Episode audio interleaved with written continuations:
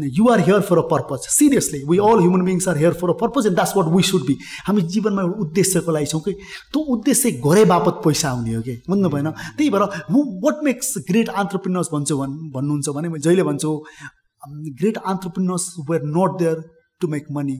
Great entrepreneurs were there with a purpose. Okay? Bill Gates um, uh, wanted to have uh, computers and laptop in every one table, right? He got it, he got the purpose so right, okay? Get the purpose right the profits follow भएर हामीले के विश्वास गर्नु पऱ्यो भने मनुष्य a human beings are here for a purpose यदि हामीले पर्पज राइट गर्न सक्यौँ भने पैसा आउँछ। एन्ड त्यही भएर हजुरको जुन स्टेटमेन्ट थियो नि chasing money you don't have to chase the money you chase the purpose right हेर्नुहोस् त सबैको पर्पज हुन्छ हेर्नुहोस् त। We are all here for a purpose if you don't have we need to search one Hi, everyone. Uh, welcome to episode 15 of the podcast series Less or More.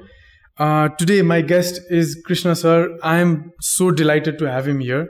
Um, thank you so much, Krishna thank you, sir. sir. Pleasure is all mine. Um, actually, I, am so honored that you actually agreed to be here. My धेरै अगाडिदेखि तपाईँसँग भेट्नु मन थियो है कलेजमा सँगै पढाउने पनि जुम सेसनहरूमा तपाईँको नाम चाहिँ देखिरहेको है कुरा चाहिँ तर कहिले पनि भएन कि है हाम्रो। अस्ति एकचोटि भेट्दाखेरि बल्ल कुरा भएको। प्रोग्राम थियो त्यति बेला चाहिँ अब यसमा आज चाहिँ हामी मनीको बारेमा कुरा गर्छौँ। अब तपाईँको पनि एउटा लाइक भिडियोजहरू चाहिँ बनाउनुहुन्छ मनीको बारेमा। त्यसको बारेमा भन्नुहुन्छ अलिकति? मलाई सोध्नुहुन्छ भने मेरो पनि एउटा इन्ट्रेस्ट थियो। आई आई थट द्याट नेपालमा चाहिँ के विश्वास छ भने मानिसहरू चाहिँ सजिलै या भनौँ नोकरी गर्ने पैसा कमाउँछन् भन्ने ठुलो विश्वास छ। तर I believe that you know active income don't make you rich you need have something call passive income अनि त्यसै कारणले मलाई के लाग्यो भने people have very poor understanding of equity market people have a very poor understanding of crypto currency or bitcoin or altcoin त्यसपछि why should I not post some videos जहाँ चाहिँ मान्छेले हेरेर सामान्य मान्छेहरूले पनि हेरेर इक्विटी मार्केट के हो क्रिप्टो करेन्सी के हो त्यो बुझ्न सकोस् भन्ने इन्टेन्सनले मैले बनाएँ। त्यसपछिबाट आठ दसवटा भिडियो बनाइसकेपछि त्यो हजुरले हाम्रो केही अगाडि कुरा भए चाहिँ नो भ्युज नो सब्सक्राइबर त्यसपछिबाट मेरो मोटिभेसन गर्दैछ but still I'm uploading few videos त त्यो एकदम भ्यालुएबल टपिक हो कि जस्तो यो स्पेसली जस्तो भन्नु भने you I watch some of यो भिडियोज अल्सो लिङ्कडिनमा पनि हाल्नुहुन्छ I follow you on LinkedIn होइन? अनि लाइक एकदम भ्यालुएबल नलेज आउँछ कि जहाँ यो अहिले यङ मान्छेहरू हामीहरूले कलेजमा स्कुलमा कसैले सिकाएन कि? स्टक मार्केटको बारेमा होइन? कसरी यो के अरे सेकेन्ड्री मार्केटमा ट्रेड कसरी गर्ने? भ्याल्यु इन्भेस्टिङ भनेको के हो? डे ट्रेडिङ भनेको के हो? कस्तो स्टक स्टक मार्केटको एनालिसिस कसरी गर्ने होइन? त्यो सबै कसैले सिकाएन कि? अनि अहिले गएर चाहिँ अब कतै न्युजमा बिजमान्डु अनलाइन खबर कहाँ देखिन्छ? के अरे यसको दस पर्सेन्ट बढ्यो उसको आठ पर्सेन्ट बढ्यो के के भनेपछि अलिअलि पैसा छ लगाम न भन्ने होइन। अनि त्यसरी ट्रेन्ड फलो भइरहेछ कि? रादर देन एनालिसिस अनि I think that's extremely valuable knowledge है। तपाईँले जुन आफ्नो भिडियोजबाट सेयर गर्नुहुन्छ। I really hope more people watch it and like you know if you just watch it, there's definitely some value that you're going to get from it. So thank you for doing that. I hope like you know you find it in you to like you know continue doing that because I'm sure at some point say it pay off to you and it pay off to the viewers also कि guarantee विश्वास त्यही छ किन मलाई के विश्वास छ भने आज नहेर्ला नि तर समय बदलेला probably in next few months I have hundred more views त्यसपछि एकचोटि फेरि यो युट्युबमा one thing that you really need is consistency you keep on adding videos then one day one you might like one video somebody else might like other video त्यसरी चाहिँ बढ्ला भन्ने विश्वास छ। तर फेरि अर्को चिज I am not making videos so that somebody like I am doing it because I like it yeah knowledge छ इन्ट्रेस्ट छ सेयर गरौँ न कोहीसँग भन्ने कुराले होइन। लभ द्याट अनि त्यसपछि भावनाजीसँग कुरा भएर तपाईँसँग कनेक्ट पनि भयो यो भिडियोको बारेमा। अब आज मनीको बारेमा कुरा गर्छौँ तर not that kind of money so कसरी पैसा कमाउने भन्दा पनि more of a psychological and philosophical perspective I hope तपाईँले तपाईँलाई पनि यसमा इन्ट्रेस्ट आओस् कुरा गर्दा गर्दै होइन? मलाई यो टपिक गर्न मन लाग्यो कि चाहिँ म तपाईँसँग यसो सेयर गरौँ भनेर कि मलाई स्टक मार्केटमै इन्भेस्ट गर्दै थिएँ। फर लङ टाइम अब त्यो किनेर राखेको थिएँ सेयर्सहरू होइन? अनि के भयो भने ल अब चाहिँ यो अलिकति अब डे ट्रेडिङ गर्न थाल्छु। अब यो सेयर्स पहिल्यैदेखि धेरैदेखि थियो यो बेचिदिन्छु। अनि जिरोबाट स्टार्ट गरेर गर्छु भने कि त्यति बेला केही ज्ञान थिएन स्टक मार्केटको बारेमा। इन्भेस्ट गर्छु गल्ती हुन्छ कुनैमा राम्रो होला कमाइएला युन घाटा होला तर केही न केही सिकिन्छ भनेर मैले बेचेँ अब के गर्नुपर्ने थियो भने अलिकति बुझेर जाने बुझेर पछि यसलाई बेच्नु हुने खालको कम्पनी थियो कि थिएन होइन? अब यो टाइम होइन बेच्ने टाइम हो कि होइन? ब्रोकरसँग कुरा गर्नुपर्ने केही गरिनँ। झ्यापझुप बेचिदिएँ है। त्यसपछि स्वाट्टै त्यसको सेयर्स बोनस पनि अनाउन्स भयो। होइन अनि त्यसपछि अब बोनस अनाउन्स गर्ने बेला बेला पनि थियो। भ्याल्यु चढेको चढै भयो। बोनस पनि अनाउन्स गर्यो है। मलाई त यति घाटा भएको जस्तो फिल भयो कि। अनि के एनिवे प्रफिट नै मा बेचेँ कि मैले। प्रफिटमै बेचेँ। तर एकैछिन नआत्तिएको भए झन् प्रफिट हुन्थ्यो। भन्ने भयो त्यो कस्तो भयो भने त्यो रिग्रेट नै भयो कि मलाई। त्यो त्यो लस्ट प्रफिटसँग त मन कति नरमाइलो फिल भयो कि? अनि कमाएँ। अझै कमाउन सकिन्थ्यो। सो कमाएको कुराले खुसी भइनँ अझै कमाउन सकिन्थ्यो भन्ने कुराले चाहिँ दुःख भयो दुःखी भयो कि? मलाई सुन्नुहुन्छ भने त्यो मैले जहिले भन्छु कि स्टक मार्केट भनेको चाहिँ मार्केट अफ रिग्रेट्स हो कि? हजुरले बेचे पनि रिग्रेट हुन्छ अनि किने पनि रिग्रेट हुन्छ। अनि I I hear many people say that मैले सेयर किनेपछि मैले किनिसकेपछि सेयर घट्छ मैले बेचेपछि सेयर बढ्छ भन्छ। त्यही भएर सेयर मार्केट चाहिँ all over regret all over regrets अनि त्यति बेला त यति नरमाइलो लाग्यो कि अनि म साथीसँग कुरा गर्दै थिएँ कि ब्रो नाफा अनि सेयर्स बेचेँ यताउता भने अनि नाफा भयो त? भनेको नाफा त राम्रै नाफा भयो। अनि खोइ किन त उदास जस्तो साउन्ड हुन्छ? भनेको तर नबेचे भयो अझै नाफा हुँदो रहेछ। अब कस्तो कस्तो भयो कि? अनि मलाई चाहिँ त्यति बेला चाहिँ ठ्याक्कै याद आयो कि बरु यो टपिक गरौँ न लाइक दिस ग्रिड जस्तो। भनौँ न जे राम्रो भयो त्यसको बारेमा म खुसी हुनै सकिनँ कि। And I couldn't feel good about something good that happen to me I always thought of better होइन? A little bit better a little bit better भयो पनि I something that was very good बिर्सेँ कि मैले। And that marginal बेटरको चाहिँ म त्यसले चाहिँ मेरो पुरै डाउन भयो कि। अनि त्यो इन्ट्रेस्ट लगाएर चाहिँ म यो कुरा गर्न मन लागेको। सो लेट्स स्टार्ट गरौँ है त ल म इन्टरभ्यू जस्तो नगरौँ। हुन्छ गफे गफे है त आम गुड लिसनर त्यही भएर पनि होला some time I give you ample space talk त्यही भएर पनि। तर I am so interested in hearing about your perspective के यसमा हजुरलाई भन्नु पनि मलाई एउटा चिज त्यहाँ म जहिले पनि पैसा भन्दाखेरि मलाई जहिले पनि पैसा भन्दा एउटा चाहिँ के रमाइलो लाग्छ भने when we talk about money होइन? हामीले जहिले पनि के खोज्छौँ भने होइन मनीमा एक प्रकारको भ्यालु खोज्छौँ कि जस्तो हजुरले भन्नुपर्ने। तिम्रो प्रश्न थिएँ हजुरले जब भन्नुपर्ने will be talking about psychology philosophy हो म जहिले पनि एउटै प्रश्नबाट स्टार्ट गर्न चाहन्छु कि what exactly is money to you भन्नेबाट सुरु गर्न चाहन्छु। अनि मनी साँच्ची हो के त भन्दा money in itself doesn't have any value के? Money in itself doesn't have any value हेर्नुहोस् त मनी आफैमा चाहिँ केही पनि भ्यालु छैन। Money doesn't have any intrinsic value in itself right हेर्नुहोस् त मनीको आफैमा केही हेर्ने that just a piece of paper है तर मनी यति पावरफुल किन छ भन्नुहुन्छ भने money has the instrumental value right you can buy many things that has value अनि यही कारणले पैसा यति पावरफुल यति मिनिङफुल र पैसा स्पिरिचुअल छ।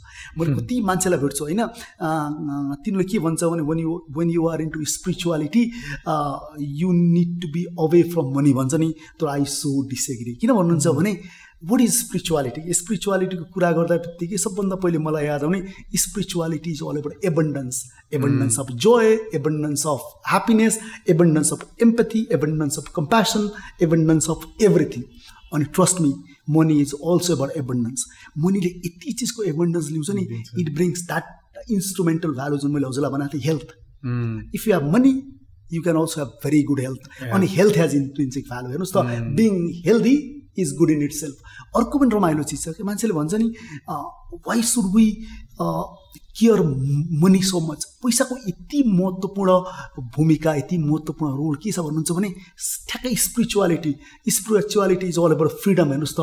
अनि money gives you that absolute freedom you can choose your career you can choose where you can do your vacation हजुर कहाँ जाने के गर्ने कस्तो जब गर्ने के खाने कस्तो खाने हेर्नुहोस् त। द्याट्स द रिजन कति मान्छे भेट्छु स्पिरिचुअलिटी र पैसा सँगसँगै को एक्जिस्ट गर्दैन भन्छ कि? तर trust me spirituality and money. What money gets you Jane? सबभन्दा महत्त्वपूर्ण छ। हेर्नु but you value probably you value relationship and trust me मलाई कति याद छ एउटा मलाई एउटा रम एउटा रमाइलो इक्जाम्पल पनि याद आयो। एकजना प्रोफेसर हुन्छ हार्वर्ड युनिभर्सिटीको साइकोलोजीको प्रोफेसरले उहाँले के भन्नुहुन्छ भने मोस्ट अफ द डिभोर्सेसमा चाहिँ सबैभन्दा कन्टेन्ट कन्टेन्सियस इस्यु भनेको चाहिँ पैसा हुन्छ अरे सन्दर्भ भनेपछि एकातिर हामीले के भन्छौँ भने money doesn't buy money doesn't buy you relationship भन्छौँ but money does break relationship yes money probably doesn't bring that good relationship but money is one factor that is responsible for most of the divorces हेर्नुहोस् न मैले आज बिहान नै के like यसको बारेमा यो टपिकको लागि प्रिपेयर गर्दा गर्दै मनीको बारेमा यसो लाइक यु नो रिसर्च गर्दै थिएँ यु पढ्दै थिएँ सुन्दै थिएँ अनि के भन्नु कपल्सले सबभन्दा बढी फाइट गर्ने कुरा के रहेछ थाहा छ? मनी एन्ड सेक्स रे। सबभन्दा कन्फ्लिक्ट क्रिएट गर्ने नै either like you know you're not के अरे त्यो फिजिकली मसँग अफेक्सनेट भइरहेको छैनौँ। आर सेक्स लाइफ सक्स यताउता भनेर भयो। कि मनी रहेछ? सबभन्दा बढी फाइट गर्ने नै यो दुइटा कुरा हजुरले भनेको रमाइलो छ नि। हजुरले भनेको दुइटै चिजमा सिरियसली मनी छ। कसरी म हजुरलाई भन्छु? कसरी एक्सप्लेन गर्छु त्यो रिसर्चमा पनि के छ भने when you dig deeper into the topic हजुरले हेर्नुहुन्छ भने most of the most of the time in relationship couple fight over not giving enough time in time is all about that money can bring you हेर्नुहोस् त किन भन्नुहुन्छ भने टाइमले हजुर के जब गर्नुहुन्छ. कतिको टाइममा स्पेन्ड गर्नुहुन्छ what kind of leisure time you get that all depends अर्को चिज हामीले फिजिकल एफेक्सनका कुरा गर्छौँ नि जुन हजुर सेक्स कुरा त्यो पनि केसँग आधारित छ भने मलाई सोध्नुहुन्छ भने trust me it's so much related time के हेर्नुहोस् त हजुरले आफ्नो आफ्नो पार्टनरलाई कतिको समय दिन सक्नुहुन्छ कतिको हजुरले उसँग टाइम बिताउनुहुन्छ अनि time बिताउनेसँग there comes love relationship physical intimacy सबै त्योसँग आउँछ हेर्नुहोस् न यो टाइमको कुरा गर्दा पनि जस्तो मान्छेहरू म अहिले काममा बढी टाइम दिन्छु सो द्याट म पैसा कमाएर पछि चाहिँ म बाँच्न सकौँ। भनेर होइन सो अहिले अब जस्तो टाइम र मनीको जस्तो हामी रिलेसनसिप हेर्दै थियौँ फर द्याट टाइम हामी काम गर्छौँ फर द फ्युचर टाइमको लागि हामी अहिले काम गरेर चाहिँ अहिले चाहिँ हामी टाइम सबै काममा लाउँछौँ पैसा कमाउनुको लागि। तर मैले बुवाले भनेको एउटा ठ्याक्कै यही कुरासँग कनेक्ट गरेको कि बुवाले अस्ति हिजो मात्र भन्नुभएको थियो कि जब टाइम थियो अनि एनर्जी थियो पैसा थियो पैसा थिएन। पैसा कमाउनतिर मात्र लागि होइन? त्यति बेला सबै टाइम सबै बिर्सियो कि फ्यामिली टाइम यता टाइम उता टाइम सबै बिर्सियो। पैसा कमाउनुतिर मात्र लाग्यो। अहिले पैसा छ एनर्जी छैन। होइन? सायद समय पनि छैन होला। सायद समय अहिले के भन्नु भने पहिला यति मिठो मिठो कुरा खान मन लाग्थ्यो तर ए अलिकति महँगो भयो नखाम पछि पैसा कमाएपछि खान्छु भन्ने भयो। अहिले उमेर कहाँ गयो? डक्टरले यो नखानु ऊ नखानु ऊ नखानु भनिदिन्छ पैसा छ। खाने फाइभ स्टार रेस्टुरेन्ट जान सकिन्छ खान सकिन्न। खान पाइँदैन। त्यस्तो भयो कि? एनिवे यो अब उतिर यो अब हामी त पडकास्टतिर गइ पनि सक्यो होइन। तर मलाई एउटा कस्तो इन्ट्रेस्टिङ कुराबाट सुरु गरौँ भन्ने सोचिरहेको थिएँ कि? मोर मनी मोर प्रब्लम्स भन्छन् होइन?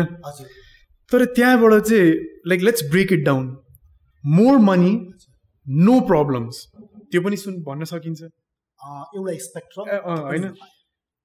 नो मनी मोर प्रब्लम्स त्यो पनि भन्न सकियो होइन? तर नो मनी नो प्रब्लम भन्न सकिन्छ त? त्यो त्यो पनि मलाई सोध्नुहुन्छ भने त्यो दास ओभर एक्जाजरेसन जस्तो लाग्छ। किन भन्नुहुन्छ भने पैसाले मात्र सबै थोक गर्छ भनेर मैले हजुरलाई भने नि पैसाले मात्र सबै थोक ग्यारेन्टी गर्दैन। मनी डजन्ट अलवेज एउटा लेभलमा चाहिँ हजुरलाई त्यो फिजिकल ह्याप्पिनेस देला द मेटेरियलिस्टिक ह्याप्पिनेस देला। तर त्यसले नै व्यक्ति साँच्चै खुसी हुन्छ चाहिँ म भन्न सक्दिनँ। बिकज मैले हजुरलाई भने नि we human beings are spiritual beings अनि we value certain things more than money तर फेरि अर्को स्पेक्ट्रम हजुरले जुन भन्नुभयो नि no money no problem that I totally disagree किन भन्नुहुन्छ भने we need money the the reason we need money is because we need money to buy certain things हेर्नुहोस् त मैले भने नि मनी हामीले के गऱ्यौँ त हामीले कसरी हामीले पैसाले सर्टेन वस्तुहरू बनायौँ? We made certain objects certain objects बनाइसकेपछि we look for value in those objects त्यसपछि समय बित्दै गयो के गऱ्यौँ हामीले?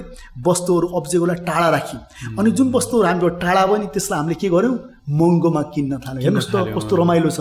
त्यही भएर हजुरले मनीलाई हेर्नुहुन्छ भने money has evolve over time हेर्नुहोस् त। हामीले we started with barter system barter सिस्टममा पैसाको नेचरै फरक थियो हेर्नुहोस् त। त्यसै बाटो सिस्टम पछि हामीले के गर्यो? We started we started trading in gold copper silver जुन हामीले भ्यालुएबल मेटल्स भन्छौँ। त्यहाँ पनि पैसाको हेर्नुहोस् नेचर कसरी चेन्ज भएको छ। जब पैसाको नेचर चेन्ज हुन्छ नि पैसाको नेचर चेन्ज भएपछि पैसाको भ्यालु पनि चेन्ज हुन्छ। डायमन्डको कुरा गरौँ न डायमन्ड भने त्यस्तो सर्टेजमा भएको कुरा होइन कि अहिले होइन? जस्तो यो डायमन्ड कम्पनीजहरूसँगको बारेमा कति डिस्कसन्सहरू आइरहेको छ अहिले उनीहरूसँग छ एम्पल सप्लाई अफ डायमन्ड छ तर मार्केटमा they make it like as if there's a shortage of diamond कि?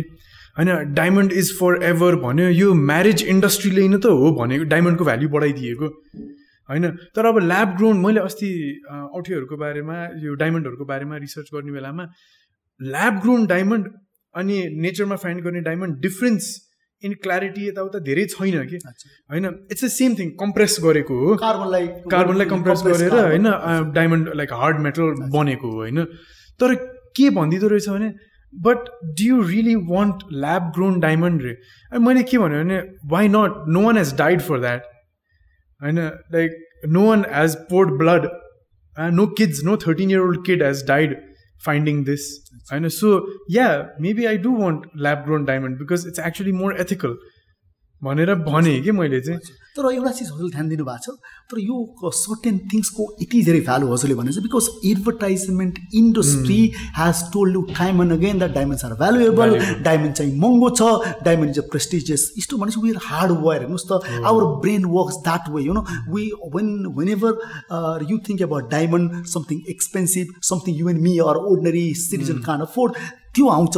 त्यही भएर प्रोभाब्ली एडभर्टाइजिङ इन्डस्ट्रीले केमा खेल्छ भने हजुरले हेर्नुहुन्छ भने advertising industry is very good in one thing it says the more you have objects the happier हेर्नुहोस् कस्तो रमाइलो कस्तो रमाइलो आर्ग्युमेन्ट छ क्या the more objects you have the more happier you have that's फेरि एकातिर यो छ मेटेरियलिस्टिक सोसाइटी अर्कोतिर हजुरलाई मैले भने चाहिँ स्पिरिचुअल सोसाइटी जसले के भन्छ भने हाम्रो फेरि कल्चरमा पनि प्रब्लम छ हेर्नुहोस् कल्चर कस्तो नि culture has two conflicting view एउटा भ्यू के छ भने पार मनी इज ब्याड हेर्नुहोस् त जहिले पनि हजुरलाई के भन्छ नेपालका उद्यमीहरू नेपालका बिजनेसम्यान चोर फटा पैसा कमाउँछन् पैसालाई जहिले पनि हामीले कसरी ट्रिट गऱ्यौँ भने एभिलको रूपमा ट्रिट जुन आफैमा अति नै गलत छ। हेर्नुहोस् त हामीले कसरी पोर्ट्रे गर्छ भने कुनै मान्छेले पैसा कमाएको देख्दा बित्तिकै भ्रष्टाचारीहरूलाई घुस खाला। सो त्यसपछिबाट हाम्रो हाम्रो समाजमा छ नि त हामीले we treat poverty as a virtue छ। We treat poverty as a virtue होला यो मान्छे। पैसा नकमाउने भने कस्तो आर्ग्युमेन्ट हुन्छ नि?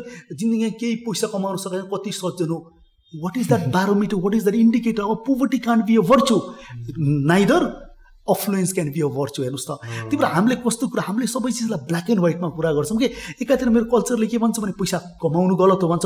अर्कोतिर फेरि हजुरले हेर्नुहोस् न we our celebrity culture our Instagram culture where rich people are respected where rich people are portrayed as celebrities हेर्नुहोस् त। एकातिर we talk about Wall Street rich people are treated as celebrities कि अब धनी मान्छेहरूले लुगा लायो घडी लायो यस्तो यस्तो।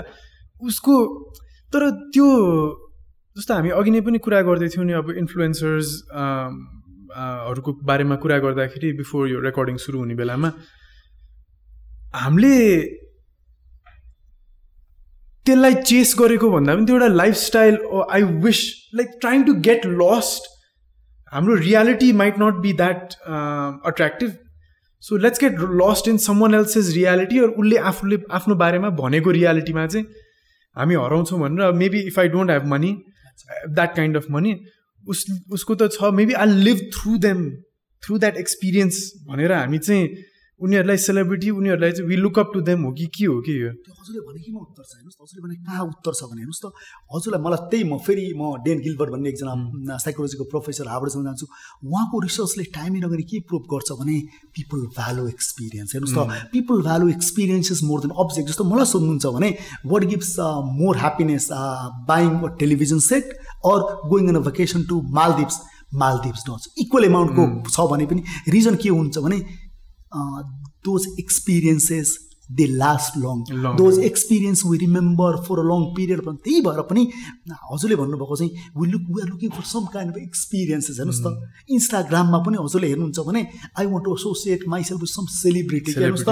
जब जब प्रियङ्का कार्कीले कि खाना बनाउँछ नि I feel I'm I am in her kitchen के। त्यही भएर दोज आर एक्सपिरियन्स तर त्यो जुत्ताले दिँदैन हेर्नुहोस् जुत्ता is just material thing it does it doesn't give you experience त्यही भएर त हामीले मार्केटिङ ब्रान्डिङमा भन्छौँ नि what is a brand a brand is anything that creates experience so now is we are looking not for objects we are looking for experience हेर्नुहोस् त। त्यही भएर एक्सपिरियन्समा चाहिँ मान्छे धेरै खुसी हुन्छ rather than materials or the objects ठिक छ। यो एउटा क्वेसन म यो ग्रिडको बारेमा पनि कुरा गर्न मन लाग्यो कि मलाई चाहिँ होइन? जस्तो जति भए पनि नपुग्ने। पैसा त के हो? पैसाले पैसालाई तान्छ भन्छन्। होइन? सो जति खर्च गर्न थाल्यो खर्च बढ्दै बढ्दै जान्छ। होइन? अनि जति पैसा कमायो जोसँग पैसा छ उसले नै अझै कमाउन सक्छ। किनभने उसले अर्को ठाउँमा लगानी गर्न सक्ला के के हुन सक्ला होइन? पैसाले पैसालाई तान्छ। खर्चलाई पनि त्यसरी नै हो। पैसा जति गयो जसले खर्च गर्न सक्छ उसले नै धेरै धेरै गर्न सक्छ। जसले कमाउँछ उसले अझै अझै कमाउन सक्छ त्यो भयो होइन। तर how much money is enough money त त्यसो भयो।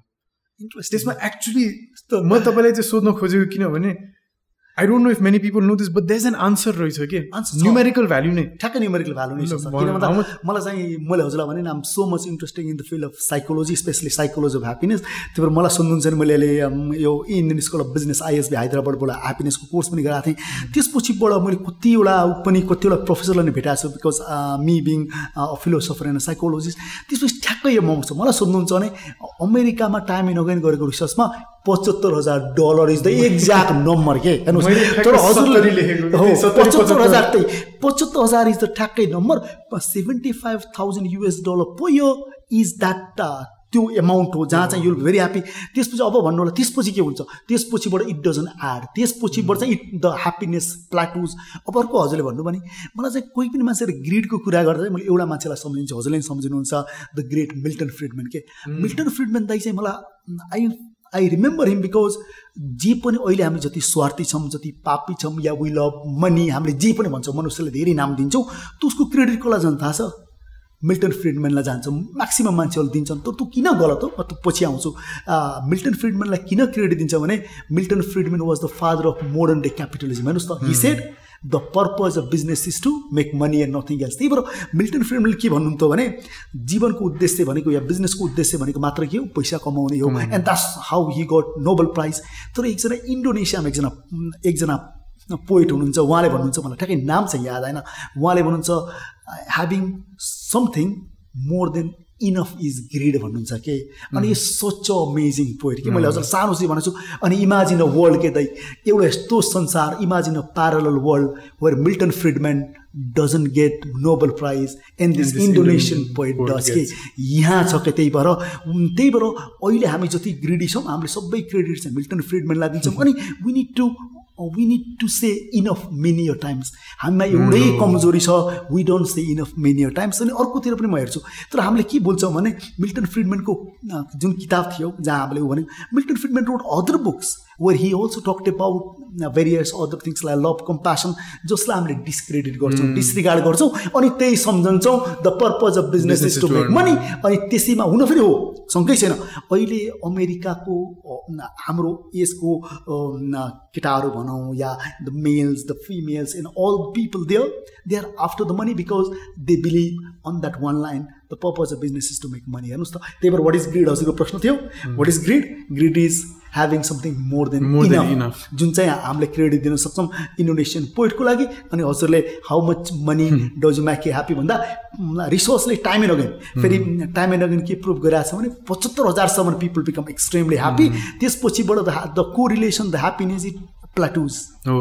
अनि के चाहिँ रहेछ भने यो सेभेन्टी फाइभ सेभेन्टी थाउजन्ड डलर्सबाट माथि चढेपछि चाहिँ the difference in happiness per dollar चाहिँ घट्दै जाँदो रहेछ कि पचहत्तर हजार डलरसम्म चाहिँ per dollar earn or per thousand dollars earn whatever होइन चाहिँ इन्क्रिज हुँदै जाने। त्यसपछि चाहिँ प्लाटो गरेर चाहिँ every additional dollar every additional thousand dollars चाहिँ ले जति सेटिस्फ्याक्सन दिन्छ घट्दै जाँदो रहेछ कि। अनि मान्छेहरूले अब यो रिसर्च पढेपछि चाहिँ well like you know if I earn millions like you know I think a private jet would make me happy because I wouldn't have to wait in the airport यस्तो यस्तो कुराहरू भने कि होइन? अनि आन्सर चाहिँ त्यसमा भेरी इन्ट्रेस्टिङ आन्सर के थियो भने सेभेन्टी फाइभ थाउजन्ड डलरसम्म तिमीलाई के कुराले ह्याप्पिनेस दिन्थ्यो? Food some kind of like housing apartment होइन? Like you know basic necessities तिम्रो अब you know you hadn't but a new pair of shoes for a long time अब नयाँ जुत्ता किन्यो यो सब हो। त्यसले त तिमीलाई मार्जिनल सेटिस्फाइ सेटिस्फ्याक्सन जुन दियो त धेरै थियो नि। द्याट एडिसनल थाउजन्ड डलर्सले तर once you get to that high high income level त्यो additional satisfaction from that I don't have to stand in line is so much less than you know I am eating healthy food now because I can afford it so त्यो चाहिँ सोच्न छोडे। होइन? तर त्यो के अरे अब जोर्डन्सको जुत्ता भर्सेस एडिडासको जुत्ता। अहिले एडिडासको जुत्ता छ you know few hundred thousand dollars पुगेपछि जोर्डनको जुत्ता लाउन पाउँछु। होइन how much difference is it actually making चाहिँ धेरै छैन रहेछ भन्नु त्यो? हजुरलाई याद छ भने रमाइलो छ। हजुरले भनेकोबाट याद आयो कि? मलाई चाहिँ हजुरले चाहिँ साइकोलोजीको विद्यार्थी हो अप्रिसिएट पनि गर्नुहुन्छ होला अन्डरस्ट्यान्ड पनि गर्नुहुन्छ that is something call hedonic adaptation भन्ने कि? हेरोनिक एडप्टेसन भने के हो भने when you buy house for the first time is new is something you never experience before you love it तर because you you have to live with it daily हजुर आज पनि त्यही घर देख्नुहुन्छ त्यसपछिबाट एक दिन यस्तो आउँछ नि you get adapt to that thing के and it doesn't give you any more happiness त्यही भएर हजुरले हेर्नुहुन्छ नि जुन साथीहरूसँग हजुर दिने चिया खान जानुहुन्छ or the partner who you share bed with at one point of time you get adapted to them यसलाई हामीले भन्छौँ कसैले हेडोनिक ट्रेडमिल पनि भन्छ कसैले हेडोनिक एडप्टेसन पनि भन्छ। त्यही भएर सबभन्दा राम्रो चिज एकैचोटि ठुलो चिज किन्न भन्दा सजिलो छ फेरि। That is a way you can increase your happiness if if you have lot of money and still you don't want to get in to the hedo hedonic adaptation के गर्नु पऱ्यो थोत्थोरी किन्नु पऱ्यो कि घर किन्ने साटो के गर्नु पऱ्यो या त अर्को अप्सन पनि छ। घर किन्ने साटो टिभी किन्ने त्यसै फ्ल्याटमा सर्ने त्यो सुस्तो सुस्तो गरेर त्यो ग्राटिफिकेसनलाई टाढा सार्ने। अर्को चिज मलाई सोध्नुहुन्छ भने इन्टेन्स ग्राटिफिकेसनले पनि हजुरको ह्याप्पिनेसलाई कम गराउँछ। कसरी भन्नुहुन्छ भने you pay today and you use later that's the best source of happiness किन भन्नुहुन्छ भने त्यो एन्टिसिपेसन के?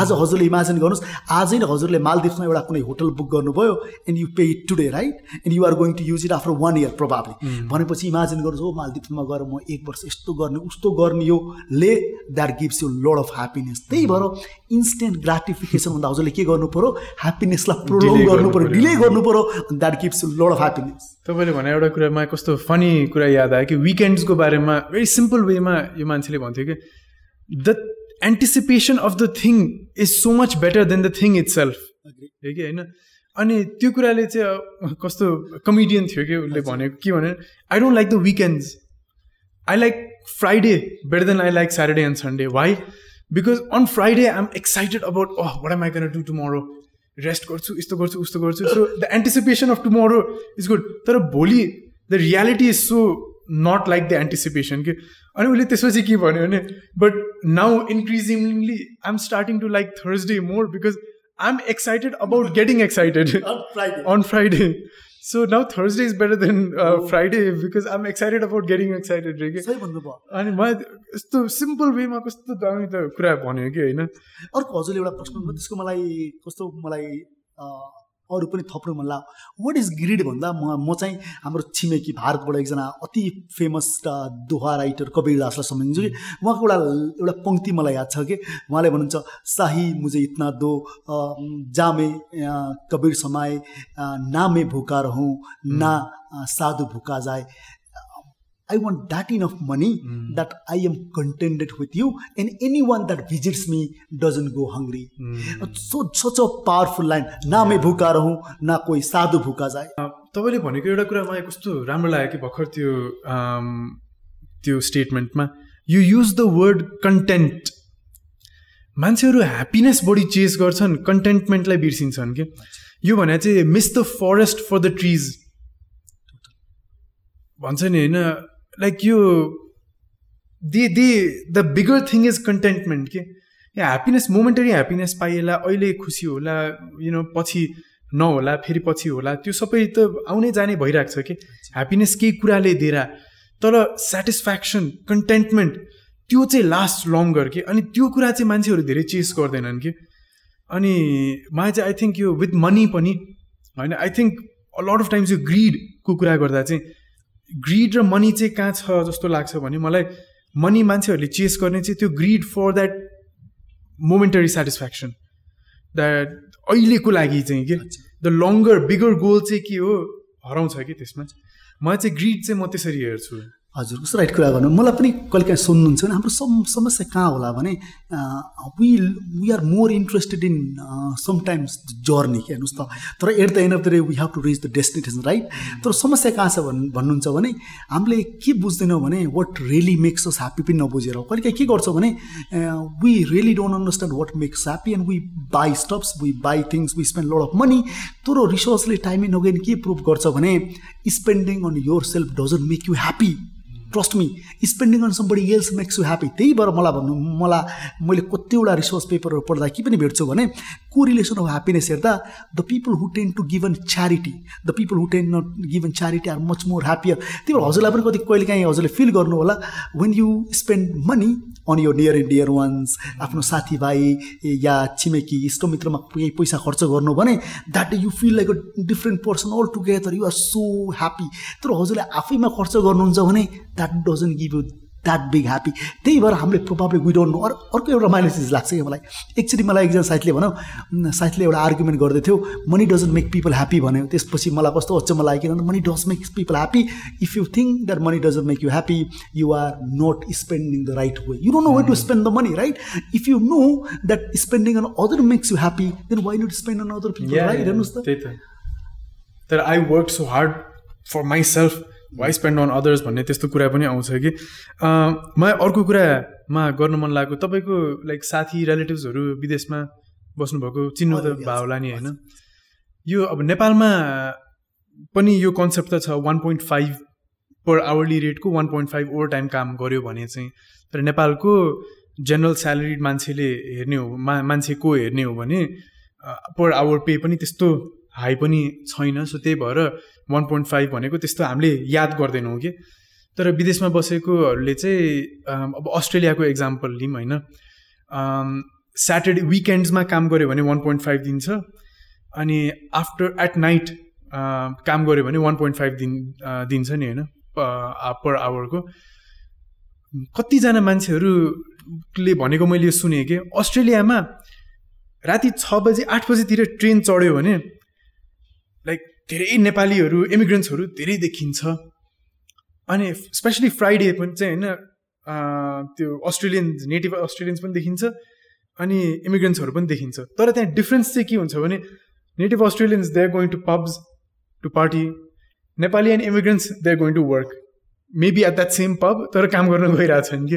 होइन? अनि कतिजना अब मेरै रिलेटिभ्सहरू होइन अनि यु नो अब मेरो रिलेटिभ्सहरूले चिनेको मान्छेहरू अस्ट्रेलियामा अमेरिकामा त्यो वान पोइन्ट फाइभको लागि चाहिँ होइन काम गरिरहेको हुन्छन् तर त्यहीँ आफू बसेकै ठाउँ एक्सप्लोरै गरेको हुँदैनन् होइन। आफ्नो family मेम्बर्सहरूलाई once in like few months भेट्ने विकेन्ड्सहरूमा अब some people who work in like corporate offices weekend free पाउँछन् होइन।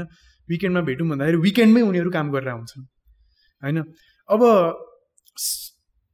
अगेन सम पिपल से कि यो privilege people can do that and can say कि यस्तो यस्तो होइन टाइमलाई भ्याल्यु गरिरहेको छैन भनेर होइन? Some people need to really grill and work hard for a long period of time to get that kind of contentment and satisfaction तर a general theme हेर्ने हो भने चाहिँ यही देखियो कि त्यो working for the weekends for that one point फाइभको पे होइन working extra hours for extra pay त्यो एभ्री एडिसनल डलरको लागि टाइम सेक्रिफाइस के? हजुरले यसको बारेमा like body body is very conflicting views हुन्छ कि यसमा चाहिँ होइन? चाहिएको छ उनीहरूलाई त्यो गरेन भने how do you provide the basic things for yourself कस्तो राम्रो कुरा। तर त्यही प्रश्न उत्तर त्यहीमा छ हेर्नुहोस् त। मैले यहाँ पनि कतिजना साथीहरूलाई देख्छु होइन? मैले I meet lot of my friends which are really affluent they have lot of money to spend तर त्यो साथीहरू अस्ट्रेलियामा गयो भने डिटो हजुरले भन्दै गर्छ नि आई आक्स देम वाइ भन्दाखेरि के भन्छ भने त्यही हाम्रो पैसालाई हेर्ने दृष्टिकोण पनि फरक छ. हेर्नुहोस् त हाम्रो पैसालाई हेर्ने दृष्टिकोण किन पनि फरक छ मैले भन्नुहुन्छ भने त्यहाँ फेरि हाम्रोमा के भयो भने पैसाको मात्र हामी हाम्रो समाजमा पनि हजुरलाई how do I know you're successful or not हेर्नुहोस् हाम्रो मेट्रिसिसहरू कति पुवर छ कि? मैले जहिले पनि साथीलाई सोध्छु होइन हाउ डु यु जज you're making how do you जज युआर अ गुड पर्सन र युआर अ गुड बिजनेसम्यान भन्दा मान्छेले जहिले भन्छ that's only one indicators profit भन्छ हेर्नुहोस् त। त्यही भएर हामीले हरेक चिजलाई के गरेर पैसा पैसामा लगाएर we have one quantifiable metrics that's money अनि त्यो यति इम्बिडेड छ नि हामी नेपालीहरूको डिएनएमा आई टक टु किनकि मेरो एउटा रिसर्च पेपर भने I talk to many people right what is one thing that you value भन्दाखेरि रमाइलो छ है। सन्दीप के गर्छ भने पार भन्ने बेलामा त्यसै रिलेसनसिप देशे फ्यामिली भन्छ। तर when I आक्स them the question the other way or when I go deep deep deep that is only one quantifiable by matrix पैसा हामी साँच्चै भने we are such a materialistic society and which we and we disagree फेरि अहिले भर्खर हजुरलाई मैले प्रश्न गरेँ भने पा दाइ हजुरले वाट यु भ्यालु मोर भन्दा हजुरले कति सजिलै भन्नुहुन्छ कि फ्रेन्डसिप रिलेसनसिप फ्यामिली हेल्थ त्यति सजिलो छैन। किन अर्को चिज फेरि? कारण इभोल्युसन पनि हुनसक्छ Sandeep sir. We have seen no money. अहिले हजुरले देख्नुभएको हो हाम्रो बुवा हाम्रो आमाले पैसा देख्नुभएको अरे। मेरो घरमा मलाई सोध्नुहुन्छ भने मेरो घरमा दस रुपियाँ पन्ध्र रुपियाँ मात्र क्यास हुन्थ्यो कि? किनकि बाटो वाज स्टिल पपुलर। म क्लास नाइनमा पढ्दा पनि barter was very very popular. Cash देख्नु भनेको त माचिस किन्नको लागि सलाई किन्नको लागि हुन्थ्यो।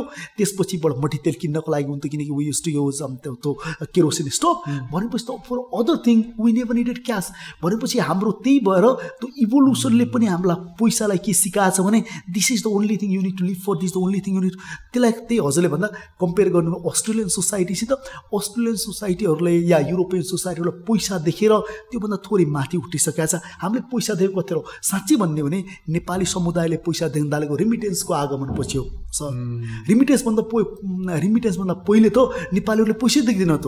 Sandeep the only change we had is the remittance has contributed to this liquidity हेर्नुहोस् त अहिले हामी सबैसँग पैसा छ there are people making load of money here we are talking about what is money यो सबै प्रिभिलेज कहिले आएको? त्यही हाम्रो साउदी कतार कुवेतमा काम गर्ने दाई दिदीहरूले गर्दा आएको हेर्नुहोस् त।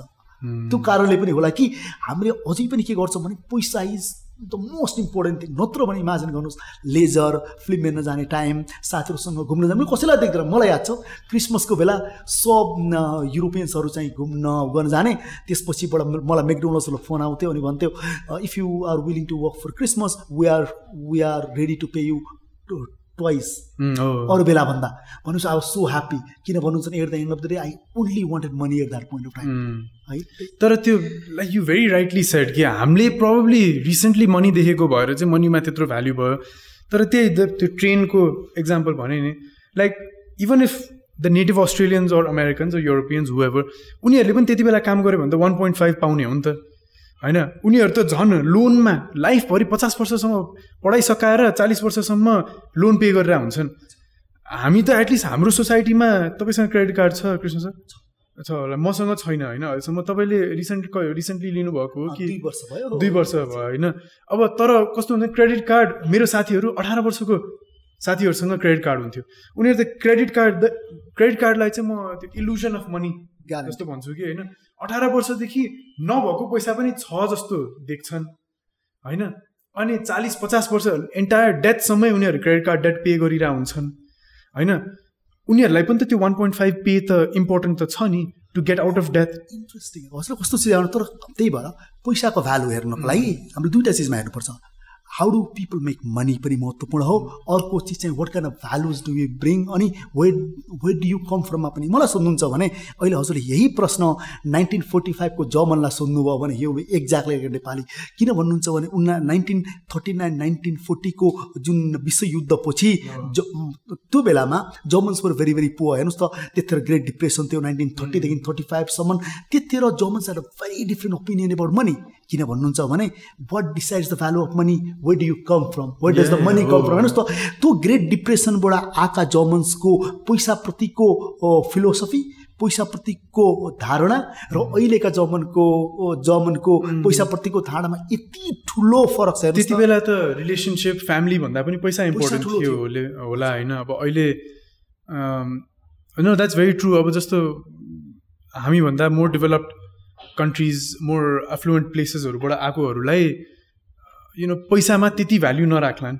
होइन?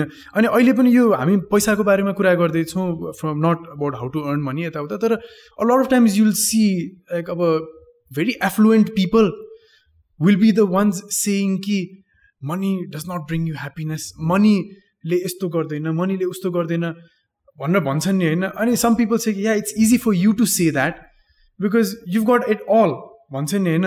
अनि I heard a really really good rebuttal के? यसको लागि। के थियो भने who else is better suited to see this someone who has everything and realize damn I don't have the important things so this person is best suited to say that नि। जसले सबै कुरा पाएको छैन उसले कसरी भन्नुहोस् त?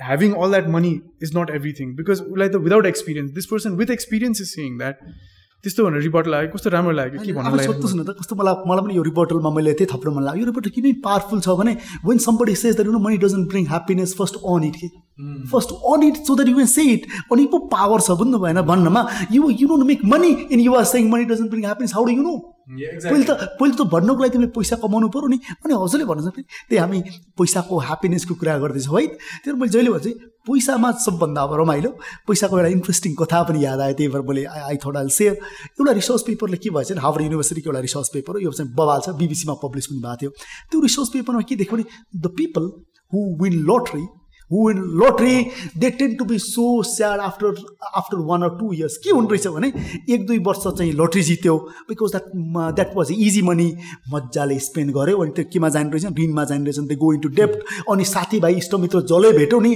बोलाउँदै पैसा माग्दै गर्ने रहेछ।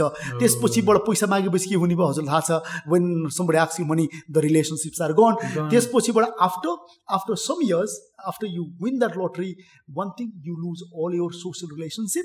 Or is you also lose money. Then mm. normally those people who tend to win lottery, they are much much sadder, sadder. in next five years. हेर्नुहोस् त अनि लट्रीको बारेमा मैले एक्चुली आज लट्रीको बारेमा कस्तो कुरा गर्नु मन लागिरहेको थियो कस्तो खुसी लाग्यो तपाईँले निकाल्नु भयो यो कुरा होइन लट्री पनि अमेरिकाको यो के समथिङ पावर बल लट्रीहरू हुन्छ नि होइन त्यसमा दुई तरिकाले पैसा लिन मिल्दो रहेछ कि एउटा चाहिँ सबै अहिले लिन्छु अर्को चाहिँ मन्थली इन्स्टलमेन्टमा लिने।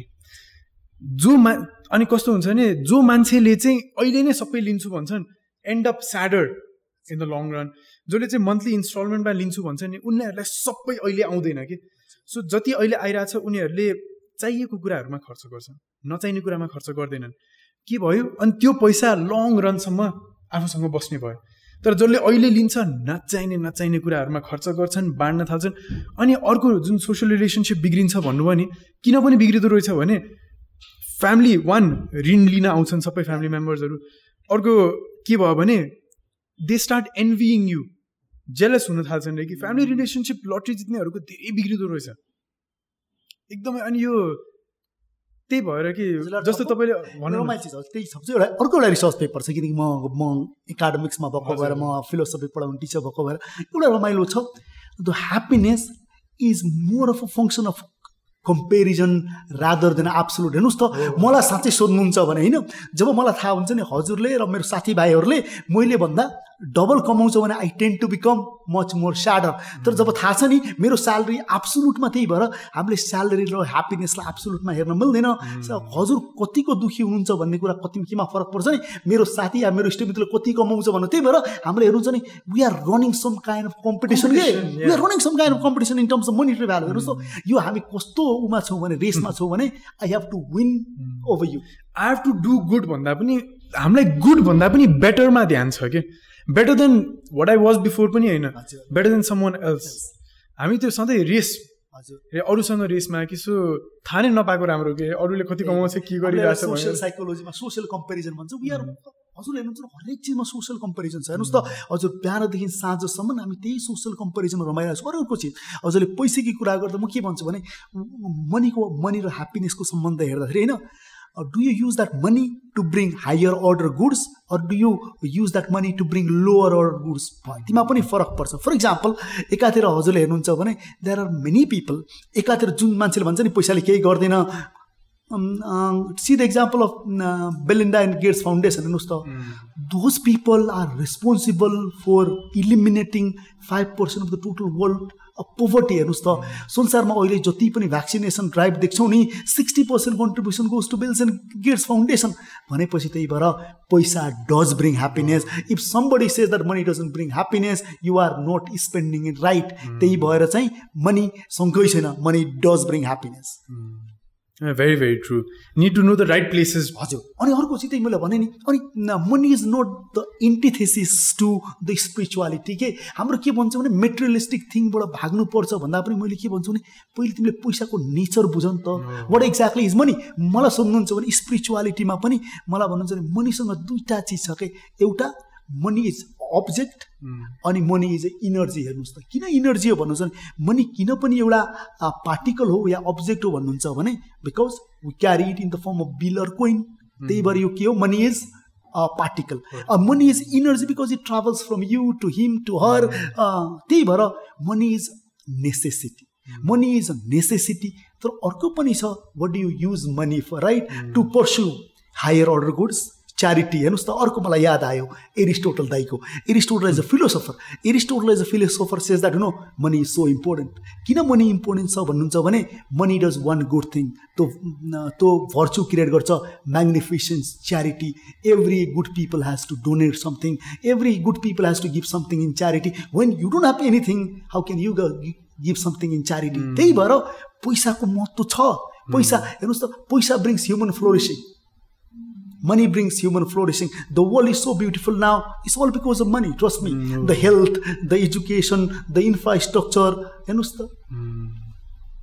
यो जुन तपाईँले मनीको कुरा हामीले अब where where talking about money and value को बारेमा धेरै कुरा गरिरहेको छौँ होइन?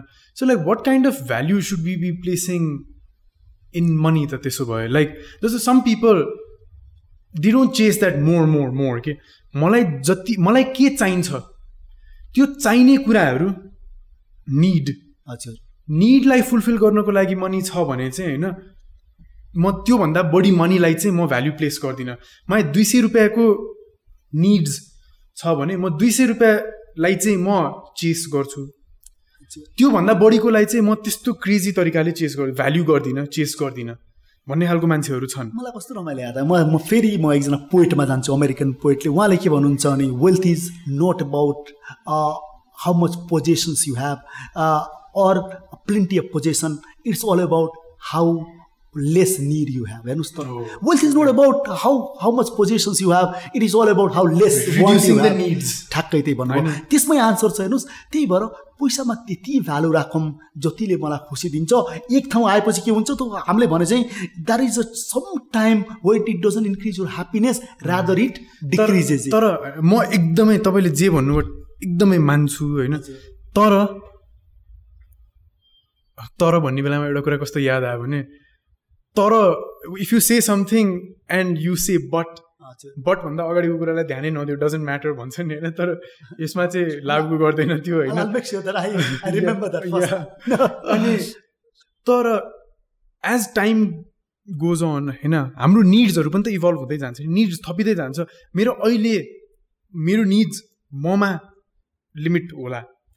Once I get married and I have kids मेरो निड्स त मा वाट देयर निड्स आर त्यो पनि त भयो। मैले अहिले मेरो बच्चाको स्कुलको बारेमा सोचिनँ। होइन बच्चा भएपछि या फ्यामिली प्लानिङ सुरु गर्ने बेलामा त बच्चाको एजुकेसनको लागि पनि त that becomes a necessity need भयो। त्यसको बारेमा पनि सोच्नु पऱ्यो सो द चेसिङ मनी जुन भन्छ नि त्यो एब्सोल्युट वेमा सोच्नको अमाउन्टको बारेमा सोच्नुभन्दा पनि you very light rightly set कि निड्सलाई एलिमिनेट गर्दै जाऊँ त्यति मात्र पुग्छ। हजुर। त्यसो अर्को पनि हामीले के भन्छ यहाँ पैसा पैसाको हामीले पैसालाई बुझ्ने दृष्टिकोण पनि फरक छ। हेर्नुहोस् यस्तो छ कि मेरो जीवनको उद्देश्य हेर्नुहोस् त त्यही भएर मैले जहिले भन्छु कि you're here for a purpose seriously we all human beings are here for a purpose and that's what we should be हामी जीवनमा एउटा उद्देश्यको लागि छौँ कि त्यो उद्देश्य घरै बापत पैसा आउने हो कि बुझ्नु भएन? त्यही भएर वाट मेक्स ग्रेट आन्टरप्रिनर्स भन्छु भन् भन्नुहुन्छ भने मैले जहिले भन्छु great entrepreneurs were not there to make money. Great entrepreneurs were there with a purpose. Bill Gates um, uh, wanted to have uh, computers and laptop in every one table, right? He got it, he got the purpose so right, okay, and the profits follow. Get the purpose right the profits follow त्यो हामीले के विश्वास गर्नु पऱ्यो भने मनुष्य ए human beings are here for a purpose यदि हामीले पर्पज राइट गर्न सक्यौँ भने पैसा आउँछ एन्ड त्यही भएर हजुरको जुन स्टेटमेन्ट थियो नि chasing money you don't have to chase the money you chase the purpose right हेर्नुहोस् त सबैको पर्पज हुन्छ हेर्नुहोस् त। We are all here for a purpose if you don't have we need to search one that's very true त होइन मान्छेहरूले अब त्यो ज माई ठ्याक्कै यो अन्टरप्रेनर्सको कुरा निकाल्दाखेरि मलाई एउटा कुरा के याद आएको भने कति अन्टरप्रेनर्सहरूको के लाइक एउटा स्टेटमेन्ट आउँछ नि don't be a job seeker be a job creator यसो यसो भन्छ नि। म एकदमै मान्दिनँ नि त्यसलाई। किनभने सबैजना जब क्रिएटर्स भयो भने जब काम चाहिँ गर्ने कसले? इन्ट्रेस्टिङ फेरि फेरि आफैमा चाहिँ हजुरले भन्नुहुन्छ नि त्यो स्टेटमेन्ट किनकि सजिलो मलाई चाहिँ सोध्नु झन् मलाई सजिलो स्टेटमेन्टहरूसँग अलि प्रब्लम छ. Let's go into the depth किन भन्नुहुन्छ भने we also need job seekers we also need creators त्यही भएर त्यति सजिलो यो कस्तो भनेको नि let's aim to be a teacher not student then त्यही भएर अनि म कसको विद्यार्थी? अनि म कसको टिचर त्यही भएर यो चाहिँ अति सजिलो स्टेटमेन्ट हो। यो चाहिँ छोडिदिनको लागि बुझ्नु भएन। One sentence very easy to tell तर त्यसको डिप फिलोसफिकल मिनिङमा जाने भने त्यति सोल्युसन तर त्यसबाट एउटा के बुझ्न सकिन्छ नि we as a country we need more entrepreneurs त्यसमा चाहिँ शङ्कै छैन होइन त्यसमा त शङ्कै छैन तर म कतिजना अन्टरप्रिनर्सको कुराहरू सुन्ने बेलामा त्यो स्टेटमेन्ट सुन्ने बित्तिकै लाइक मलाई त्यो सुन्नै मन लाग्दैन बाँकी कुरा के? डेफ्टमा नगएर बुझ्नु भएन त कति सहिलो छ भने पर होइन? How can you make this country भन्दा कसै कसैले आएर ठक्क भन्छ नि वी निड मोर आन्टरप्रिनर्स त्यति सजिलो पनि छैन। त्यति सजिलो पनि छैन। We need like dedicated people to carry out those ambitions also के होइन? सो जब सिकर्स पनि चाहिन्छ। जब क्रिएटर्सहरू मात्र भएन। यो जुन अब भ्याल्युहरूको कुराहरू हामी गरिराख्यौँ मलाई मनीको र भ्याल्युको कुरामा स्टेटमेन्ट एकदम राम्रो ला भन्न मन लागेको थियो कि होइन?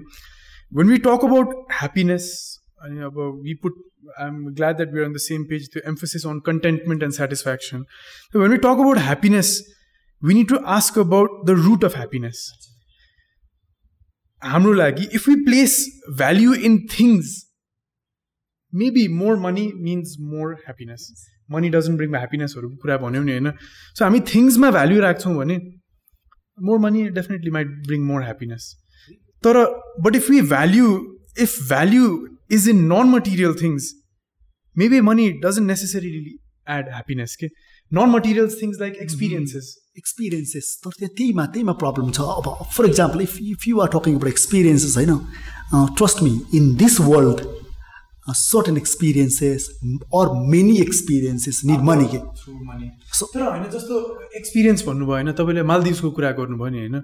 मालदिभ्स जानु मन थियो होला मालदिभ्स महँगो ठाउँ पैसा चाहिन्छ होइन?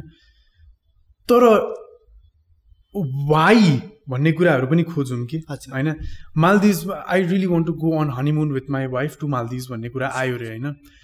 Okay let's let's dig what are the things in that experience that you're primarily putting value in are you putting value in Maldives are you putting value in the time together just the two of you interesting होइन त्यो भएपछि okay maybe Maldives is not the the pinnacle के so maybe the the thing that's gonna bring you happiness is दुईजना just together धेरै डिस्टर्बेन्सेसहरू नहोस् like I love being close to water यताउता त्यो त्यो थियो होला कि so like you know rather than the thing itself let's dig a लिल bit deeper what is the actual experience that you want होइन मालदिभ्स हनीमुन होइन so what is it that you're actually seeking हजुरले भनेको हजुरले भनेको प्रश्नमा चाहिँ हजुरले भनेको उत्तरमा र त्यो स्टेटमा कस्तो मलाई पनि I think I need to change my views जस्तो पनि लाग्यो है त। त्यही भएर कहिले काहीँ when when two people meet and if you go outside with your view change that's that's the greatest thing that can happen त्यस्तै मलाई के लाग्यो भने हजुरले भन्नुहुन्छ दुइटै चिज हेर्नुहोस् है। हजुरले भनेको when when we talk about Maldives we are probably we don't want Maldives Maldives we want the experience being together होला। हो त्यो कुरामा चाहिँ म मान्छु।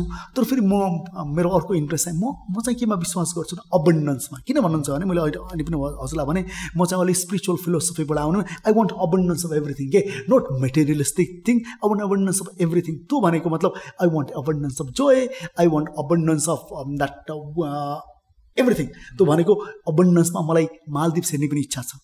मलाई चाहिँ एउटा चिज भनौँ जब सर्टेन चिजलाई चाहिँ मैले के भन्छु भने there are certain things that are compromise हेर्नु त्यही भएर फिलोसफिकल लेभलबाट जाने बेलामा you're looking for a probably being together तर trust me being together in Maldives it's a much better experience than being together in a one flat room त्यही भएर त्यही भएर म अबन्डन्समा विश्वास गर्छु त्यही भएर म चाहिँ कस्तो भने हो पैसाले चाहिँ पैसा doesn't give you everything but there are certain things money can buy कि अर्को एउटा एउटा रमाइलो मलाई फेरि अर्को पोइटको याद आयो त्यो हजुरले भन्नु एकजना पोइट उहाँले के भन्नुहुन्छ भने एउटा भेरी फेमस अमेरिकन पोइट उहाँले के भन्नुहुन्छ भने when I was young I believe that money will make me happy and now I am old and I know money makes people happy मलाई मलाई यो उहाँको बबाल यो उहाँको मलाई बबाल लाग्थ्यो। अर्को अर्को पनि एक दुईवटा पोइटहरूको छ। त्यो वर सो फ्यान फेरि अर्कोतिर ताओसुङ भन्ने एकजना चाइनिज पोइट लाउसोङ हो कि के भन्ने नाम है त? ओके उहाँ फिलोसफर पनि हुनुहुन्छ उहाँ पोइट पनि हुनुहुन्छ। उहाँले के भन्नुहुन्छ if you chase money for happiness you will never be happy त्यही भएर हेर्नुहोस् there are so many conflicting views छन् होइन? फिलोसफीमा स्पिरिचुअलिटीमा तर साइन्समा होइन हामीले कुरा गऱ्यौँ साइन्समा चाहिँ हजुरले भने चाहिँ होइन people don't get happy by buying materialistic thing people normally get happy by buying experiences अनि हजुरले भने चाहिँ हो त्यसमा फेरि सा मलाई सोध्नुहुन्छ भने I have seen rich people who can who go to Maldives in the first thing they don't love each other and they are still Maldives त्यही भएर अर्को रमाइलो अस्ति एउटा कुरा आएको थियो how many people are in marriage and not in love अनि एउटा एउटा हाम्रो सर्वेमा पनि we आक्स many couples and we found out that they were in marriages but they were not loving each अचम्मको छ क्या त्यही भएर यो म लभ र म्यारेजमा पनि म्यारेजमा पनि मलाई फाइनेन्सको कुरा चाहिँ एकचोटि गर्नु मन थियो होइन मलाई चाहिँ I am so glad you brought that up that was something I really wanted to discuss with you कि यो चाहिँ नट यो साइकोलोजी अफ मनीहरूकोमा होइन जस्ट मनीको बारेमा नै होइन। त्यसको बारेमा तपाईँबाट एडभाइस पनि लिनु मन थियो। तर right before we get to that एउटा चाहिँ होइन I I very much agree जुन तपाईँले भन्नुभयो भने मालदिभ्स र यो बिङ टुगेदरनेसको कुरामा पनि। मैले चाहिँ आई डोन्ट मैले डिस्काउन्ट चाहिँ गर्न खोजिरहेको होइन यो मनीको भ्याल्यु चाहिँ। आई डेफिनेटली थिङ्क एक्सपिरियन्सेस मनीले ल्याउँछ ल्याउँछ कि एक्सपिरियन्सेस थिङ्स सबै कुरा। तर जस्तो मैले एउटा साथीसँग कुरा गरिरहेको थिएँ मनी अनि मटेरियल थिङ्सहरूको बारेमा होइन? Material things I have nothing against it होइन? मलाई चाहिँ तर मटेरियल थिङ्सको पनि अझै वान लेयर चाहिँ पिल गर्नु मन लागेको चाहिँ तिमीलाई त्यो मटेरियल थिङ चाहिएको किन हो? द थिङको लागि मात्र हो कि the purpose that the thing serves तिमीलाई थिङ मात्र किन्न मन लागेको हो भने चाहिँ maybe that's a problem thing मात्र चाहिए थिङले मात्र खुसी दिने हो भने चाहिँ maybe there's some kind of problem that you need to look dig a little deeper problem now maybe you need to dig a little deeper but if you're looking at the purpose that the thing serves the value that it might add to you your life your experience with someone then kudos I know Maldives ko kurama pani same मैले के भनेको what I meant by peeling one more layer भने चाहिँ मालदिभ्सले चाहिँ के purpose serve गर्छ it's we've been talking about Maldives for such a long time, like you know, swimming with the dolphins and the sea turtles. Like you know, me and my wife have been talking a lot about this. This has been we've been saving for some time for this. So it's not just Maldives, Maldives, Maldives. I know, right? There's a backstory to it. And so accomplishing that goal fulfills so much more than that country matra. Okay, so त्यो भयो कि so मैले भन्न खोजेको चाहिँ त्यो when you think of investing money spending money on something होइन is it just that one thing does it not have other layers let's go towards अलिकति एउटा एन्ड अफ द पडकास्टमा चाहिँ सधैँ के गर्नु मन लाग्छ भने टिप काइन्ड अफ थिङतिर जानु मन लाग्छ कि होइन? Like you know may some advice that we could possibly give भनेर. We already talk about a lot of positive things during this podcast तर जुन यो म्यारेज अनि रिलेसनसिप्सको कुरा थियो नि होइन?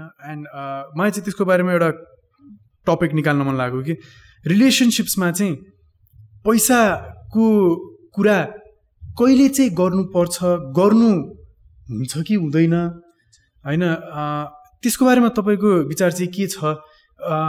स्पेसली कन्सिडरिङ अब हाम्रो नेपाली सोसाइटीमा मोर डोमिनेन्ट भने अरेन्ज म्यारेज भयो। अब arrange म्यारेजमा my view I guess is पैसाको कुरा धेरै हुँदैन। होइन दे थिङ्क कि इट्स अन्डरस्टुड अन्डरस्टुड अन्डरस्टुड भन्नु अनि छोडिदिन्छन्। नट इम्पोर्टेन्ट पनि प्रब्ली नट इम्पोर्टेन्ट पनि हुनसक्छ। लभ म्यारेजेसमा मेबी कुरा गर्छन् होला। तर I think a lot of people don't talk about money because it's a touchy subject के? होइन पैसा लोभी भन् ठानिदिन्छ पैसाको कुरा निकाल्यो कि होइन? तर मलाई कति पैसा दिन्छौ मेरो पैसा कति त्यो भनेर त सोधेको होइन नि। Just what is the place पैसाको हाम्रो सम्बन्धमा कता रोल छ भन्ने मात्र जान्न खोज्या हो तैँले तिर्ने कि मैले तिर्ने भने होइन? त्यही हजुरले भने चाहिँ हामीले सबभन्दा पहिले के गर्नु पऱ्यो भने एटलिस्ट कन्भर्सेसन्स आर इम्पोर्टेन्ट के? अब श्रीमान श्रीमतीमा पनि कन्भर्सेसन के हुनु पऱ्यो भने पैसाको रोल कहाँ छ भन्ने चाहिँ गफ हुनु पऱ्यो। त्यो भन्दैमा जस्तो कहिले काहीँ even sharing bills are very very important हेर्नुहोस् त। नट ओन्ली इन रिलेसनसिप साथीहरूमा पनि हुन्छ। मैले अहिले भन्दै थिएँ साथीहरूमा पनि के हुन्छ भने चारजना साथीहरू बाहिर रेस्टुरेन्टमा गयौँ भने देयर आर थ्री फ्रेन्ड्स त्यहीँबाट कसैले पे नगर्दा बुझिन्छ कि today their intention is not to pay any there is there is a victim serious a victim जसोमा चारजनाकै खर्च बियर गर्ने पैसा पर्समा नहुन पनि सक्छ नि। अनि he has to pay all the best त्यही भएर इभन रिलेसनसिपमा पनि के गर्नु पऱ्यो भने हाम्रो सम्बन्धमा पैसाको स्थान कहाँ छ भन्ने चाहिँ सायद क्लियर गर्नुपर्छ कि। हो अनि मलाई पनि एकदम इम्पोर्टेन्ट जस्तो लाग्छ कहिले काहीँ टची सब्जेक्ट हुन्छ होइन? Like you know sometimes when only one is earning the other is not when both are earning also त्यो क्ल्यास हुनसक्छ. लाइक यु नो लाइक के अरे are both of us going to be putting like contributing to sharing the bills and stuff like that यो सबै कुराहरू चाहिँ I think not as I don't think this conversation is important to like you know create some rules कि तर just to understand मेरो पार्टनरको चाहिँ लागि मनीको भ्याल्यु कस्तो हुँदो रहेछ. सम वान माइट बी एकदमै प्लानिङ होइन लाइक यु नो हरेक महिना चाहिँ यस्तो यस्तो राख्ने यति चाहिँ म सेभिङ्समा राख्छु यति चाहिँ म यु नो यो कुरामा इन्भेस्ट गर्छु सेयर्समा इन्भेस्ट गर्छु। यु नो ठ्याक्क पुरै अनि एभ्री मन्थको एन्डमा चाहिँ हिसाब राख्ने मेरो लाइक घरको एक्सपेन्सेसमा कति खर्च भयो। Someone might be like that the other partner might be like you know अब लेट्स जस्ट कन्टिन्यू लिभिङ अनि यस्तो यस्तो भनेर धेरै ट्र्याक नगर्ने खालको हुनसक्छ। स्पेसली लभ म्यारेजमा त यो सबै बिस्तारै बिस्तारै थाहा भइहाल्छ। अरेन्जमा त यो सबै कुरा थाहा नै हुँदैन। कस्तो गाह्रो हुन्छ हजुरले अनि यो कुरा थाहा पाउन इम्पोर्टेन्ट होइन रहेछ त भन्नु त। कस्तो गाह्रो हुन्छ। कहिले काहीँ के हुन्छ भने मैले देखाएको छु जस्तो एरेन्ज म्यारेजहरूमा होइन जब हजुरले जब हजुरले त्यो ओपन कन्भर्सेसन गर्नुहुन्न नि त्यसपछिबाट वी टेन टु जज आवर पार्टनर्स के भनेर I might think that my partner is greedy or the partner might think that my has my husband wife is doesn't care about money or does care so much about money जब open conversation हुन्छ नि you know त्यही भएर मेरो बुढोको बानी यो छ मेरो बुढोले यसमा भ्यालु राख्छ। कहिले केही कुछ घरमा गएर मैले देख्छु कि because they understand the value of money in spouse life त्यही भएर एउटाले भनिरह हुन्छ तिमी कति खर्चालु छौ दिइरह हुन्छ होइन? अर्कोले तिमी कति कन्जुस छ दिइरह हुन्छ if if you know what can values do we put in our money त्यो जजमेन्ट गर्ने तिनी प्रकारको क्रिटिसिजम आउने एक्ज्याक्टली यो तपाईँले भने एकदम ठिक हो कि यो कन्भर्सेसन भएपछि वान जजमेन्ट हराउँछ अर्को एक्सपेक्टेसन्स क्लियर हुन्छ कि।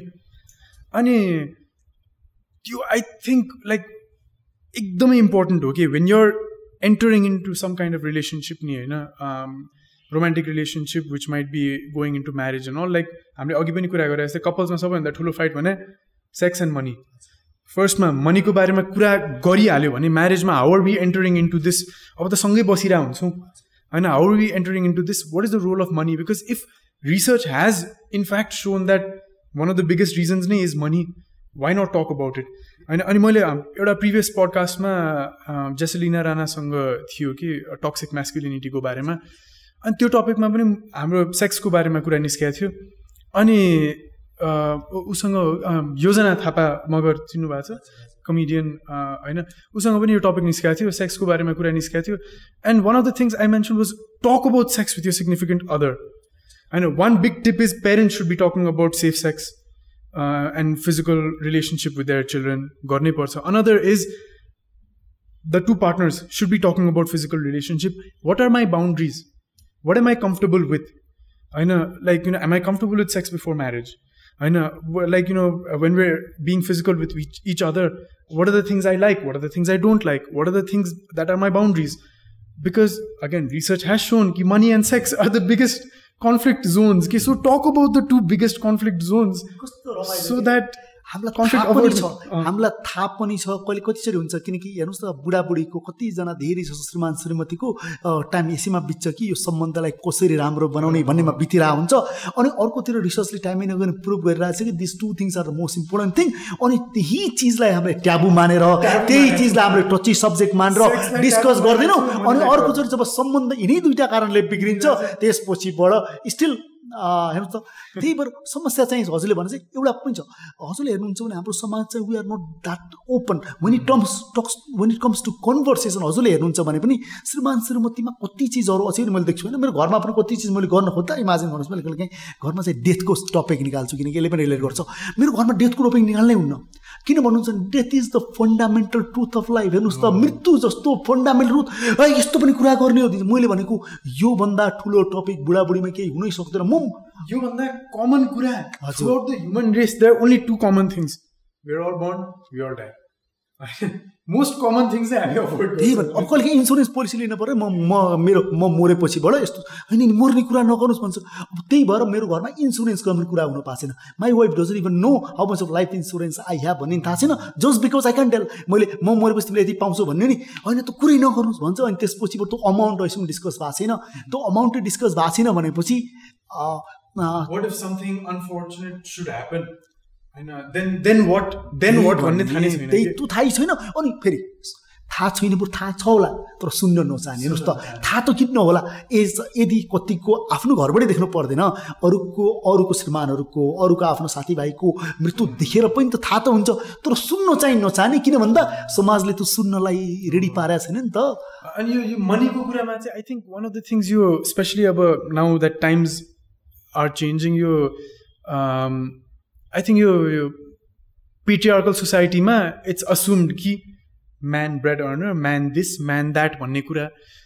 तर आई थिङ्क अहिले चाहिँ कस्तो हो भने यो कुरा निस्किने बेलामा कुरा निकाल्न चाहिँ किन इम्पोर्टेन्ट छ जस्तो लाग्छ भने मलाई चाहिँ some people value that monetary independence अनि पैसाको कुरा गर्न त्यो कारणले चाहिँ झन् इम्पोर्टेन्ट छ जस्तो लाग्छ कि होइन? जोइन्ट अकाउन्ट बनाउने कि नबनाउने? होइन। जोइन्ट अकाउन्ट बनायो भने मेरो इन्डिपेन्डेन्स हरायो भन्ने फिल होला। त्यो भन्न परेन। होइन। I am comfortable with the joint account as long as I have my own personal account where for example forty percent of my money चाहिँ म जोइन्ट अकाउन्टमा हाल्छु। Like monthly salary or whatever you put forty percent of your monthly salary in that joint account तर independence पनि रहोस्। So I want to keep some amount of money to myself for myself होइन to preserve my monetary independence यो isn't that a healthy way of having a conversation हजुर भन्दा मलाई कस्तो याद आयो संसारको सबभन्दा the ultimate purpose of life is to be free के?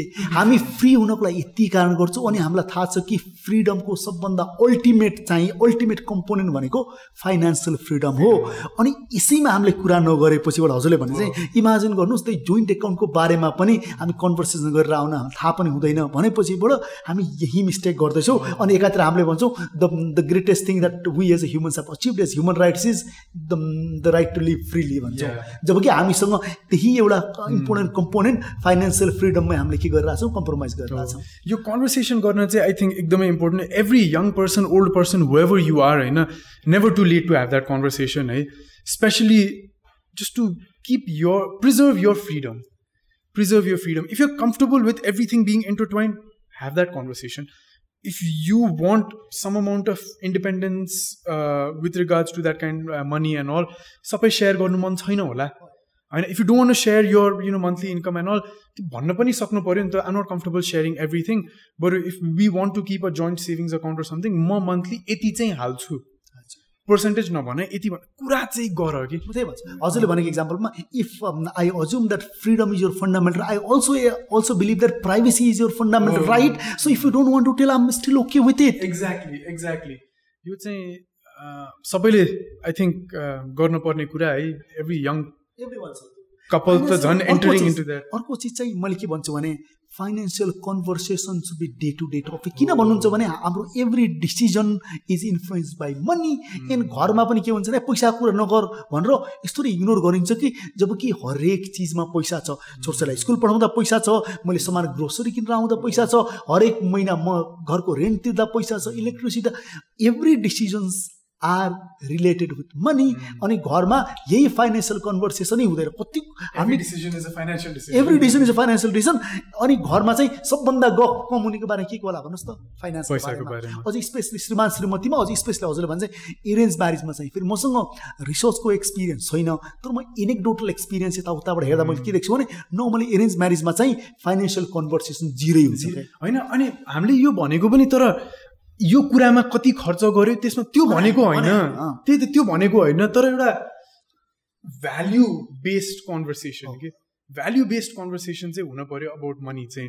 डजन्ट ह्याभ टु बी मैले यो कपमा चाहिँ दुई सय पचास खर्च गरेँ यसमा त्यो- त्यो सबै चाहिँदैन। होइन? के भन्न लगाइराख्नु भएको थियो? मैले चाहिँ अझै पनि कति देख्छु होइन?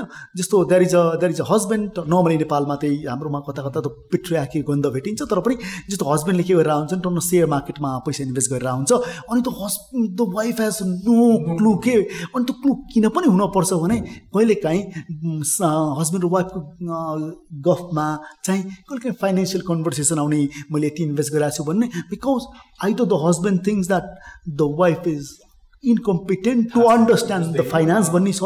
बुझाउनु त। बुझाउनु त कति ठुलो रकेट साइन्स हो र त्यही भएर यति बुझाउनु चाहिँ पर्छ किनकि पनि सुरु गरेको त पुरै विद्वान भएर त होइन त्यही भएर श्रीमतीले पनि जान्न पाउने अधिकार छ। किन भन्नुहुन्छ भने हस्बेन्डले के भन्न टाइम सक्दिनँ भने यो मैले कमाएको because your wife is spending more time doing household chores अनि त्यसलाई तिमीले नोकरी मान्दैनौ। तिमीले गएर चार घन्टा गएर अफिसमा गएर काम गरेको कामलाई तिमीले काममा मान्छौ। तिम्रो श्रीमतीले गरेको बाह्र घन्टा तिमीले काम गर्दैनौ। अनि त्यो फाइनेन्सियल डिसिजनमा तिम्रो श्रीमतीको कुनै पनि हात छैन। भनेपछि those kind of conversation needs to be every day conversation I think यो इभन लाइक यो अब हामीले नेपाली सोसाइटीको बारेमा कुरा गरिराख्यौँ। I think especially like you know अब I won't try to talk about non Nepali people and all तर बाहिर बसेकाहरू पनि होइन जतिजना यो अब पेट्रियार्कल सोसाइटीमा माइन्डसेट अलिअलि भइरहेकोहरू जो छन् नि होइन उनीहरू त्यो माइन्डसेट बाहिर सोसाइटी डिफ्रेन्टमा बसिरहेछन् माइन्डसेट चाहिँ कहिलेकाहीँ यहीँ इन्ग्रेन्ट नै भइरहेको हुन्छ। त्यसले त झन् नै नराम्रो गर्छ जस्तो लाग्छ कि। त्यहाँ दुवैजना फाइनेन्सियली कन्ट्रिब्युट गरिरहेछन् होइन। Lot of times your partner might be earning more than you significantly more than you अब केटाहरूको त झन् इगो नै सबभन्दा ठुलो कुरा हो है। इगोमा हर्ट हुन्छ झन् पैसाको बारेमा कुरा गर्न खोज्दैनन् के के के के हुन्छ नि होइन। आई थिङ्क बाहिर बस्नेहरूको लागि पनि स्पेसली अब यो अलिकति ट्रेडिसनल माइन्डसेटबाट हामी आएको भयौँ होइन। उनीहरूले चाहिँ they have to more make of an more make more of an effort to step out of that mindset because तिमी सराउन्डिङ सोसाइटी पनि डिफ्रेन्टमा बस्दैछौ। माइन्ड पनि चेन्ज गर। नट टु से द्याट यहाँ बसेकोले चेन्ज गर्नु पर्दैन भन्न खोजे होइन? त्यहाँ गएपछि झन् एफोर्ट लगाऊ कि चेन्ज गराउनको लागि होइन? अनि यो सबैले गर्नुपर्ने कुरा चाहिँ पैसाको बारेमा भगवान् कुरा गर आफ्नो सिग्निफिकेन्ट अदरसँग केटाले पनि एफोर्ट गर केटीसँग आफ्नो सिग्निफिकेन्ट अदरसँग गर्नको लागि केटीले पनि गर आफ्नो सिग्निफिकेन्ट अदरसँग गर्नको लागि। किनभने पछि यो इस्यु आउँछ। बरु झगडा नहोस् सानो झगडा होस् ठुलो झगडा नहोस् अनि कन्भर्सेसन ल्याउँदै मलाई जहाँसम्म लाग्छ झगडा हुँदैन होला। कहिलेकाहीँ के हुन्छ भने conversation makes people more together कि अझै मलाई भन्नुहुन्छ भने certain things are touchy certain things are taboo जब तिनीको बारेमा कुरा गर्छौ नि त्यसपछिबाट खुलिन्छ कि बुझ्नु भएन कस्तो त्यही भने। That are certain things that we have never talk मलाई सुन्नुहुन्छ भने अझै पनि जस्तो मलाई पनि अझै पनि हाम्रो समाजमा सेक्सको कुरा गर्ने भने पार my god the way they look at you is like you you are some rapist something else तर यिनी कुरा चाहिँ गर कि किन भन्दा? मैले तपाईँ तपाईँले यो भन्नु भने कस्तो काटिहालेँ। क्लासमा मैले कहिलेकाहीँ अब सेक्सहरूको कुरामा सेक्स भनेर भनिदिन्छु कि? कतिजना चाहिँ हाँस्छन् के गर्छन् होइन like just get it out set होइन। अनि लाइक यु नो भने कहिलेकाहीँ भने चाहिँ पिनस भजाइन भन्दाखेरि उताको एउटा स्टुडेन्टले चाहिँ हिँ गरेर हाँसेको कि? भाइ इज इट सो अड कुरा गर। नि मैले क्लासमा कसरी हजुर भने गफ गर्ने बेलामा के देख्छु नि ठ्याक्कै सर्टेन यस्ता जुन चिजलाई हामी ट्याबु मानेछौँ त्यो आउँदा बित्तिकै most of the students they they held their head low के घाट टाउको तल पारेर बस्छ। हे भगवान् सर उठाउ के? यो मैले मैले बोल्दैमा तिमीले लाज मान्नु पर्दैन के? लाज बरु मैले मान्छु तिमीले किन लाज मान्नु तिमीले त सुन्या हो होइन all of you spend money all of you will earn money all of you have sex everyone around you has probably had sex or will have sex don't hide from these topics okay um, so yeah i think uh, that's a good way to um, to to end the conversation Uh, i'm so honored and thankful Same that here, same uh, here, you joined me same thank you so much krishna sir आज एकदमै खुसी लाग्यो मनै हल्का भयो भने तपाईँसँग मलाई मलाई साँच्चै कुरा सोध्नुहुन्छ। इट्स माई फर्स्ट पोडकास्ट है त्यस मलाई थाहा पनि थिएन how normally people do podcast अरूलाई हेरेर सिकिनु रहेछ बुझ्नु भएन आफै गर्नुपर्ने रहेछ and now I understand how podcast are done मलाई साँच्चै गफै त हो नि। सोच्नु नि, अँ, गफै रहेछ। न त मलाई सुरुमा के लाग्थ्यो भने I'm in the hot seat त्यसपछि मलाई गाह्रो हुन्छ भने चाहिँ यहाँ आएपछि you made me so comfortable thank you so much for joining रमाइलो गफ भयो एकदम लाइक मन हल्का दिल खुस हुने टाइप अफ गफ भयो है। युजली म एन्ड गर्ने बेलामा चाहिँ के हुन्छ भने यहाँबाट चाहिँ आई मेरो बुक कलेक्सन अब धेरै ठुलो थियो होइन। अनि मैले चाहिँ अब बुक्सहरू घरमा राखिराख्दा मैले भ्याल्यु पाएँ कुनै कुनैबाट पाइनँ। है मैले बिचमै पढेर छोडेँ होइन। अनि बरु मसँग राखिराख्दा भ्याल्यु सेयर भएन। बरु I'll share the books with someone else they'll get value from it and minimalism pursue गर्नुको लागि चाहिँ minimize it share it with some else so त्यो भनेर चाहिँ यहाँ बुक कलेक्सन छ प्लिज गो थ्रु इट अनि एउटा दुइटा जतिवटा पनि बुक्स लानुभयो हुन्छ please and once you finish it minimize गरेर अरूसँग सेयर गरिदिनु होला। Thank you so much Krishna sir thank you एकदम खुसी लाग्यो।